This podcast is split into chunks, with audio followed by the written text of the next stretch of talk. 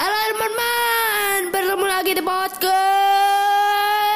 aku ya teman-teman. Di podcast kali ini tepatnya aku ingin mereview cece eh makanan nasi di dekat rumahku yaitu adalah makanan budut budut ya namanya guys kita biasa di sana beli ayam ya.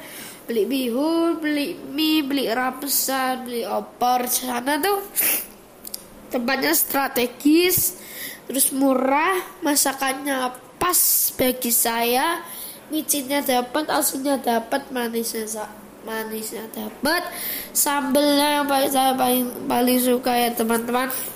Rasanya gurih-gurih asem ya. Sambelnya dikasih banyak teman-teman. Saya biasa kalau makan di sana tuh porsi yang jumbo pakai ayam pakai bihun be kering mantap. Bagi kalian yang suka dengan podcast ini jangan lupa dengerin terus ikutin terus pantengin terus